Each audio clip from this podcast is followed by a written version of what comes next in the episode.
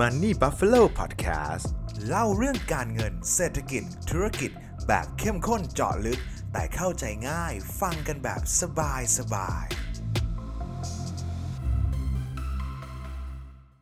เมื่อตลาดคริปโตเกิดความผันผวน นักลงทุนเลยหันมาลงทุนใน stablecoin มากขึ้น stablecoin คืออะไร และมีความเสี่ยงในการลงทุนอะไรบ้าง วันนี้ผมมีเรื่องราวดีๆมาเล่าให้ฟังนะครับ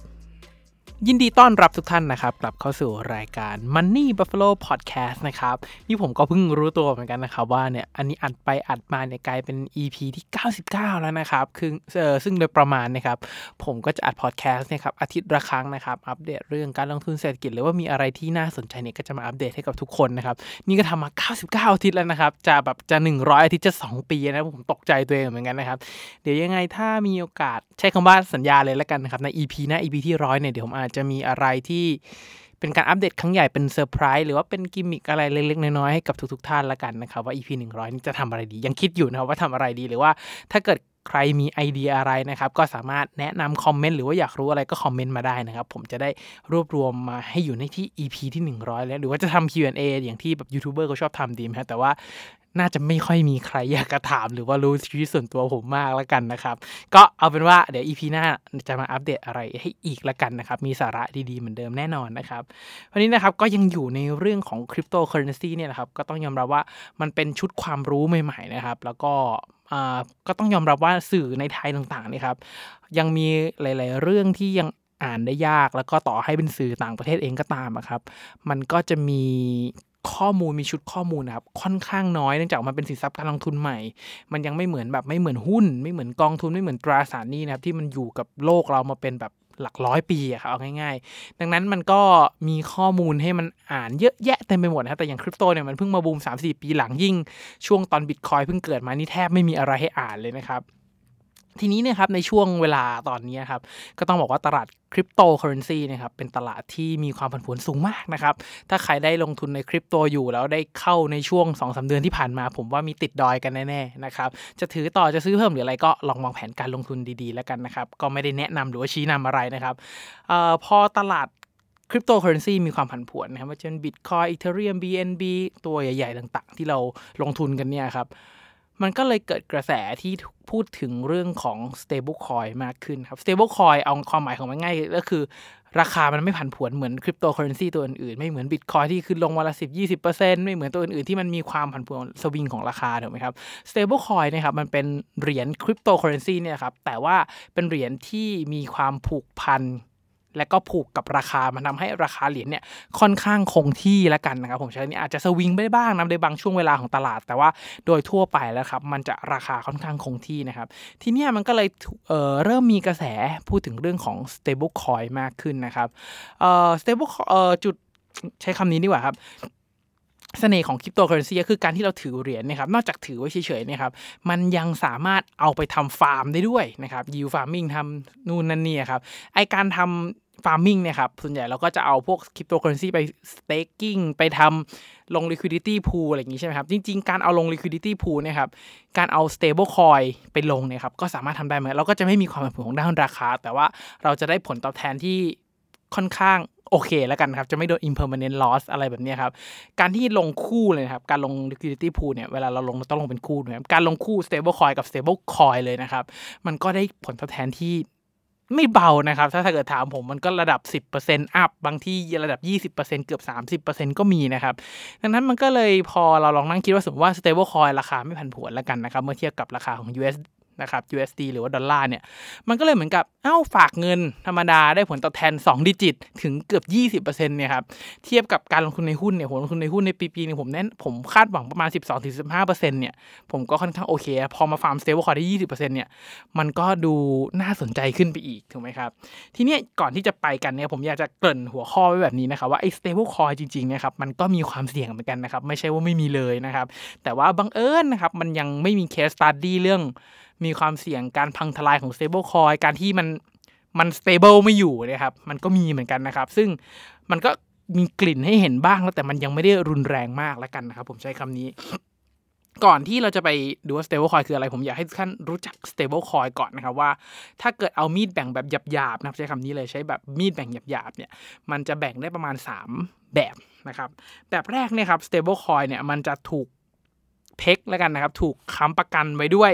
เงิน fiat currency เลย ก็คือเอาง่ายๆว่า ถ้าเราอยากจะสร้างคริปโตเคอเรนซีที่เป็น stable coin ขึ้นมาเนี่ย เราเอา 1 USD ไปวาง เราสามารถสร้างคริปโตเคอเรนซีตัวหนึ่งที่มีมูลค่า 1 USD ได้โดยที่มันจะไม่ขึ้นลงมากมายนัก มันอาจจะสวิงอยู่ในกรอบแคบแบบแคบมากๆนะครับ แต่ว่ามันก็ไม่ได้นิ่งขนาดนั้นนะครับ อย่างเช่น USDT ของ Tether นะครับเอ่อ USDC ของ Coinbase หรือว่า BUSD ของ Binance นะครับ พวกเนี้ยเป็นที่เขาเคลมว่าเป็น stable coin คือ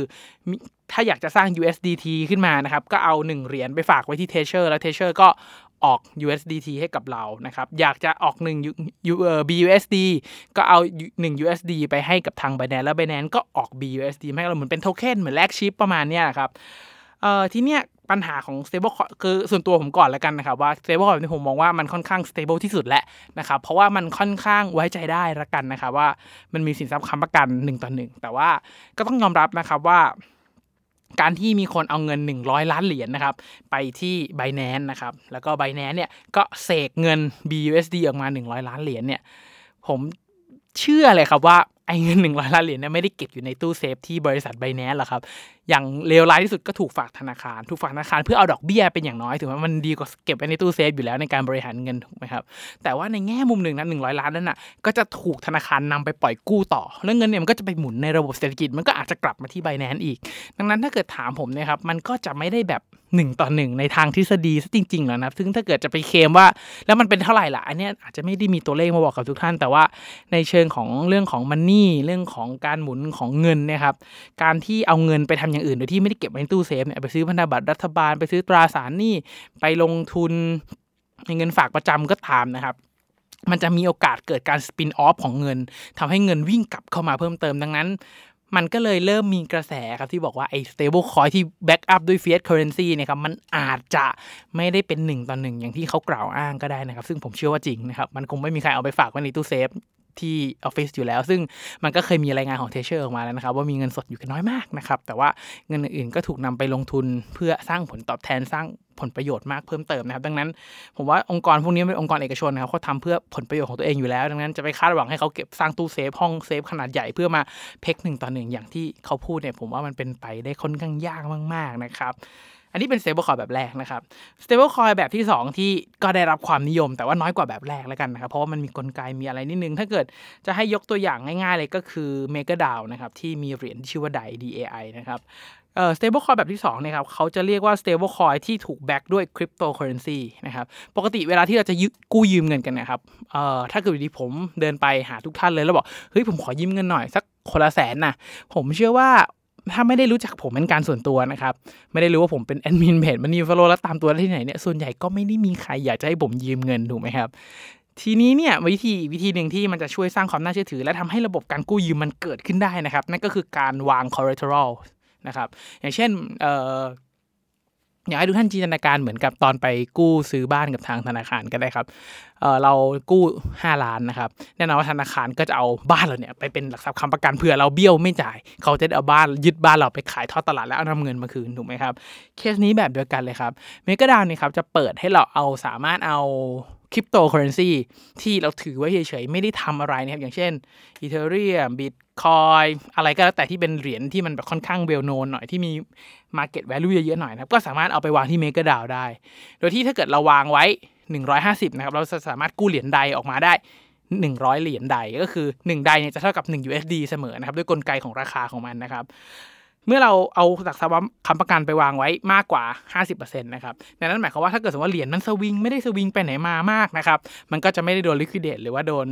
เรียกมาจินมาจินคอลเพิ่มแล้วกันนะครับ แต่ถ้าสมมติว่าอีเทเรียมที่เราวางไว้ 150 เหรียญมูลค่านะครับ แล้วมันเกิดตกลงมาเหลือแบบ 90 เหรียญเนี่ยแน่นอนว่ามันจะต้องเกิดการเรียกทรัพย์ประกันเพิ่มหรือว่า liquid สินทรัพย์นี้ออกเลยนะครับ เพื่อนำเงินใดมาคืนให้มันสามารถ ตามระบบของมันนะแล้วกันนะครับ ซึ่งไอเหตุการณ์เนี้ยมันเคยเกิดขึ้นแล้วนะครับ ในช่วงที่ประมาณสัก2อสอาทิตย์ที่ผ่านมาที่ตลาดลงกัน 20-30%นะครับ มันมีแรงขายหลายระลอกมาก ถ้าใครสังเกตดูกราฟแท่งทีดีๆเนี่ยมันจะมีแท่งยาวๆหลายแท่งมากนะครับ แท่งแรกๆเป็นแรงเทขาย แท่งหลังๆเนี่ยเป็นแรงที่ถูกลิควิดเดตลงมานะครับ พอถูกลิควิดปุ๊บเนี่ยครับ มันจะยิ่งแรงครับ จะเสร็จจะสังเกตได้ว่าตอนตลาดหุ้นที่ปรับตัวช่วงโควิดตอนช่วงเดือนมีนาปีที่แล้วเนี่ย เรื่องการโดนลิควิดเดตเรื่องอะไรพวกนี้มันทำเป็นแรงกระทบที่ทำให้เกิดแรงขายเพิ่มเติมนะครับ ถ้าใครรอยากศึกษาเรื่องนี้ไปเดี๋ยวผมจะมาอัปเดตให้ในตอนนานๆแล้วกันนะครับว่าเฮ้ยการลิควิดมันกระทบต่อการแรงเทขายที่มันแรงได้ยังไงแต่สังเกตไว้ว่าเวลาเกิดแรงเทขายมากมันจะหนักกว่าที่เราตาเราเห็นมากๆนะครับ เพราะว่ามัน สินทรัพย์มันถูกผูกกันเป็นลูกโซ่แบบที่ผมเล่าไปเลยเมื่อกี้นะครับ ก็จะเป็นความเสี่ยงอีกแบบหนึ่งนะครับ แต่ว่าถ้าเกิดเราสามารถวาง collateral เพิ่มได้ทันนะครับ เราก็จะไม่ถูก liquid นั่นเองนะครับ แต่ว่าส่วนใหญ่แล้วเวลาที่ตลาดเทมากๆครับ ระบบ DeFi ต้องยอมรับเขาว่าเวลามี transaction ถึงสูงเนี่ย หลายๆ ครั้งมันก็ทำ transaction ได้ช้าลงจริงๆนะเพราะในช่วงที่เกิดวิกฤตเนี่ยทุกคนจะแห่ทำ transaction เพื่อเอาตัวรอดเพื่อซื้อเพิ่มเพื่อหาประโยชน์ หรือว่าเพื่อตัดขาดทุนให้ได้มากที่สุดนะครับ ดังนั้นในช่วงเวลานั้นเนี่ยมันก็จะเป็นช่วงเวลาที่ผมใช้คำว่าแบบค่อนข้างยากลำบากประมาณหนึ่งเลยแล้วกันนะครับ แล้วก็ stable coin แบบที่ 3 นะครับ ก็เขาจะเรียกกันว่า algorithmic coin นะครับ หรือว่าเป็น stable coin ที่ถูกตึงราคาด้วยอัลกอริทึมนะครับ เดี๋ยวผมขอกลับไปอันก่อนกันนะครับ ไอเหรียญใดเนี่ย สมมุติว่าทุกท่านอาจจะสงสัยว่ามันอยู่หนึ่งต่อหนึ่งได้ยังไงทั้งที่มันแบบ เพกด้วยของถูกไหมครับไอเหรียญใดเนี่ยมันอยู่ที่ 1 เหรียญได้เนี่ยก็เพราะว่าถ้าสมมติว่าเหรียญใดมีราคาเพิ่มมากกว่า 1 เหรียญนะครับทางเมกะดาวเนี่ยจะปั๊มเหรียญใดออกมาเทขายตลาดให้มันอยู่ที่ 1 เลยครับเอาดื้อๆกันแบบนี้เลยนะครับแต่ว่าถ้าเกิดสมมติว่าเหรียญใดนะครับต่ำกว่า 1 มากๆเนี่ยมันก็จะมีคนมีแรงซื้อเหรียญใดกลับเข้าไปโดยอัตโนมัติ เพราะว่าเขารู้อยู่แล้วว่าเมกะดาวจะทำให้เหรียญเนี่ยมันอยู่ที่ 1 เสมอนะครับดังนั้นมันก็เลยจึงเหมือน ตัวเมกาดาวก็จะเป็น Market Maker ด้วยประมาณหนึ่งนะครับไอตัวที่ผมพูดเกินไปเรื่อง algorithmic นะครับ algorithmic ที่ algorithmic coin นะครับหรือว่า stable coin ที่ back ด้วยอัลกอริทึมนะครับ อันนี้ผมค่อนข้างชอบนะครับ จริงๆ ผมก็ฟังมาจากหลาย ๆ ท่านยูทูบเบอร์หลายท่านอาจารย์หลาย ๆ คนที่พูดถึงเรื่อง algorithmic coin เนี่ยผมว่า ค่อนข้างฉลาดแล้วก็ผมค่อนข้างชอบแล้วกันนะครับ ไม่ได้ชี้ให้ซื้อนะครับ แต่ว่า algorithmic coin ที่สามารถทำได้ชัด แล้วก็มีระบบอย่างชัดเจนเลยตอนนี้เนี่ยก็คือเหรียญที่ชื่อ Luna เอ่อที่อยู่บน Terra Chain นะครับ หลักการก็คือถ้าสมมุติว่าเราอยากได้ stable coin ของ Terra นะครับ คือ UST นะไม่ใช่ USDT นะครับ UST ของบน Terra เนี่ยเราต้องเอา Luna นะครับซื้อ Luna แล้วเอา Luna ไปแลก USD USD USDT ออกมานะครับก็คือเอา Luna มันจะมันจะมีระบบของมันนะครับไว้เดี๋ยวในผมจะมาเจาะลึกไอ้ระบบลูน่าหรืออัลกอริทึมิกคอยนี้เพิ่มเติมนะครับแต่ว่าหลักการก็คือเราต้องซื้อลูน่าและเอาลูน่าไปวางเป็นหลักประกันเพื่อปั๊ม UST ออกมา เอาง่ายคือด้วยระบบคือมันคือมันคือเบิร์นเหรียญลูน่าทิ้งเลยครับ แล้วเอา UST ออกมานะครับ โดยที่สมมุตินะครับว่าถ้าเกิด UST เนี่ยมันมีค่ามากกว่า 1 ดอลลาร์อยู่ดีราคาตลาดวิ่งไปมากกว่า 1 ดอลลาร์เมื่อไหร่นะครับ มันก็จะมีแรงที่คนเอากลับมาแลกลูน่า แล้วก็เอาเอาเอามันก็จะมีคนครับมีแรงเอาลูน่าเนี่ยไปแลก USD เพิ่มเอามาขาย ราคามันก็จะตกลงมาเอง หรือถ้าเกิด UST ต่ำกว่า 1 ดอลลาร์เมื่อไหร่นะครับ มันก็จะมีคนเอา UST นะครับไปแลกกลับไปเป็นลูน่าโดยอัตโนมัตินะครับด้วยด้วยกลไกแบบนี้แหละครับ มันก็เลยจะทำให้มันมีการแบบแลกไปแลกมาด้วยอัลกอริทึมของบน Terra Chain นะครับ แต่ว่าไอ algorithmic coin พวกนี้เนี่ยเอ่อนอกจากมันจะต้องทำการเทรดไปเทรดมาระหว่างเหรียญของ Luna ที่เป็นเหรียญของ Terra Chain แล้วนะครับ มันยังต้องมี ecosystem ที่อยู่บน Terra ที่มันสามารถมี usage ของ UST ที่เยอะด้วยนะครับ มันถึงจะระบบนี้มันถึงจะ efficient มากที่สุดนะครับ ซึ่งถ้าเกิดถามว่าระบบ algorithmic coin แบบที่3เนี่ยแบบที่เป็น stable coin แบบที่3เนี่ยครับเขาทำได้ดีไหมส่วนตัวผมว่าดีประมาณหนึ่งนะครับแต่ว่าต้องยอมรับว่าระบบมันยังไม่ได้ถูกทดสอบหนักมากนะไอช่วงที่ตก 20-30%เมื่อประมาณเดือนที่แล้ว2-3อาทิตย์ที่แล้วเนี่ยครับก็ต้องยอมรับว่าเป็นช่วงเวลาที่ระบบหลาย ๆ อย่างเนี่ยถูก challenge นะครับว่า ไม่ไหวยังยังรับทาร์สเซชันมหาศาลไม่ได้ แล้วก็ยังรับการลิควิดเดตอย่างรุนแรงไม่ได้อย่างในช่วงสองสาม สองสามอาทิตย์ที่ตลาดคริปโตแบบ crash ลงมารอบแรกนะครับเอ่อ UST เนี่ยตกไปเหลืออยู่ 0.94 เลยนะครับ ซึ่งถือว่าแรงมากนะครับ เพราะว่ามันมันประมาณ 6%เลยนะครับ UST ราคาตกลงมา มันก็พอ UST ราคาตกมาเนี่ย มันก็จะมีคนเอา USD ไปแลกคืนนั่นแหละครับ มันก็เลยทำให้มีลูน่าในตลาดมากขึ้นลูน่าราคาของลูน่าก็เลยยิ่งเละลงไปอีกนะครับ มันจะเป็นอัลกอริทึมเป็นขั้นเป็นตอนแบบนี้นะครับ เราจะเห็นได้ว่า stable coin ที่มีความเสี่ยงที่เขาบอกว่าความเสี่ยงต่ำเอาไปฟาร์ม stable coin สิ ก็อย่าลืมนะครับมันก็มีความเสี่ยงที่เรามองไม่เห็น หรือว่าความเสี่ยงที่เราอาจจะนึกไม่ถึงพวกนี้อยู่ ผมเชื่อว่าความเสี่ยงของสินทรัพย์ในการลงทุนเนี่ยอะไรที่มันได้ผลตอบแทนสูงนะส่วนตัวผมเชื่อว่ามันมีความเสี่ยงอยู่เสมอ ถ้าเราคิดว่ามันไม่มีความเสี่ยงบางครั้งนะครับ มันอาจจะเป็นเพราะว่าเราแค่ไม่รู้ว่ามันมีความเสี่ยงก็ได้นะครับ อย่างเรื่องของ stable coin บางท่านบอก อ๋อ มันเพกอยู่แล้วไม่เป็นไร แต่มันมีความเสี่ยงเชิง ระบบเชิงอะไรพวกนี้อยู่ที่หลายๆท่านอาจจะไม่ทันนึกถึง ก็ถือว่าได้ออกมาแชร์ความรู้ให้กับทุกท่านแล้วกันว่ามันก็มีความเสี่ยงเหมือนกันนะครับ แล้วการที่เราเอาเงินต่อให้เป็น stable coin แบบ USDT BUSD มาวางใน pool ด้วยกันเนี่ยครับมันก็ยังมีความเสี่ยงเรื่องของ liquidity เอ่อ liquidity pool ที่เราไปลงนะครับว่า pool นั้นจะ rug pull ไหมสร้างมาเพื่อโกงเงินหรือเปล่าเออเราเก็บ seed ดีไหมจะโดนคนเข้ามาขโมย seed แล้วโอนเงินออกไปหรือเปล่าเออ เจ้าของ pool อาจจะไม่ได้ตั้งใจโกง แต่อาจจะมีจุดบอดเรื่องของ coding ก็อาจจะมีแฮกเกอร์วิ่งเข้ามานะครับหรือว่า pool จะโดนเทไหม developer ทำทำอยู่อยู่ดีก็เทไปทำโปรเจกต์อื่นเนี่ยครับทุกอย่างมันเกิดได้หมดนะครับแล้วมันมีความเสี่ยงด้วยกันทั้งนั้น แล้วคำว่า stable coin บนโลก DeFi เนี่ยส่วนตัวผมว่ามันแค่ช่วยลดความเสี่ยงเรื่องของความผันผวนของราคาเหรียญนะครับแต่ไม่ได้หมายความว่ามันไม่ผันผวน และไม่มีความเสี่ยงนะครับก็ยังมีความเสี่ยงอยู่เช่นกันนะครับดังนั้นถ้าใครอยากจะฟาร์มแล้วรู้สึกว่าเฮ้ยช่วงนี้ แบบเหรียญธรรมดานี่มันแบบความเสี่ยงสูงเหลือเกินก็มาพักที่ stable coin ก่อนก็ได้ แต่ผมก็ยังบอกอยากจะบอกย้ำนะครับ ว่ามันมีความเสี่ยงอยู่เช่นกันนะครับ สุดท้ายนะครับ ถ้าใครมองว่าพอดแคสต์นี่เป็นประโยชน์นะครับ อยากจะรบกวนทุกท่านจริงๆครับ ให้กดไลค์กดแชร์กด subscribe นะครับ ในทุกๆช่องทางที่ทุกท่านรับฟังนะครับ เพื่อเป็นกำลังใจให้กับตัวผม เป็นกำลังใจให้กับทีมงานมันนี่บัฟฟโลนะครับเพื่อตั้งใจผลิตชิ้นงานดีๆต่อไปนั่นเองนะครับยังไงก็ให้ทุกท่านโชคดีกับการลงทุนนะครับ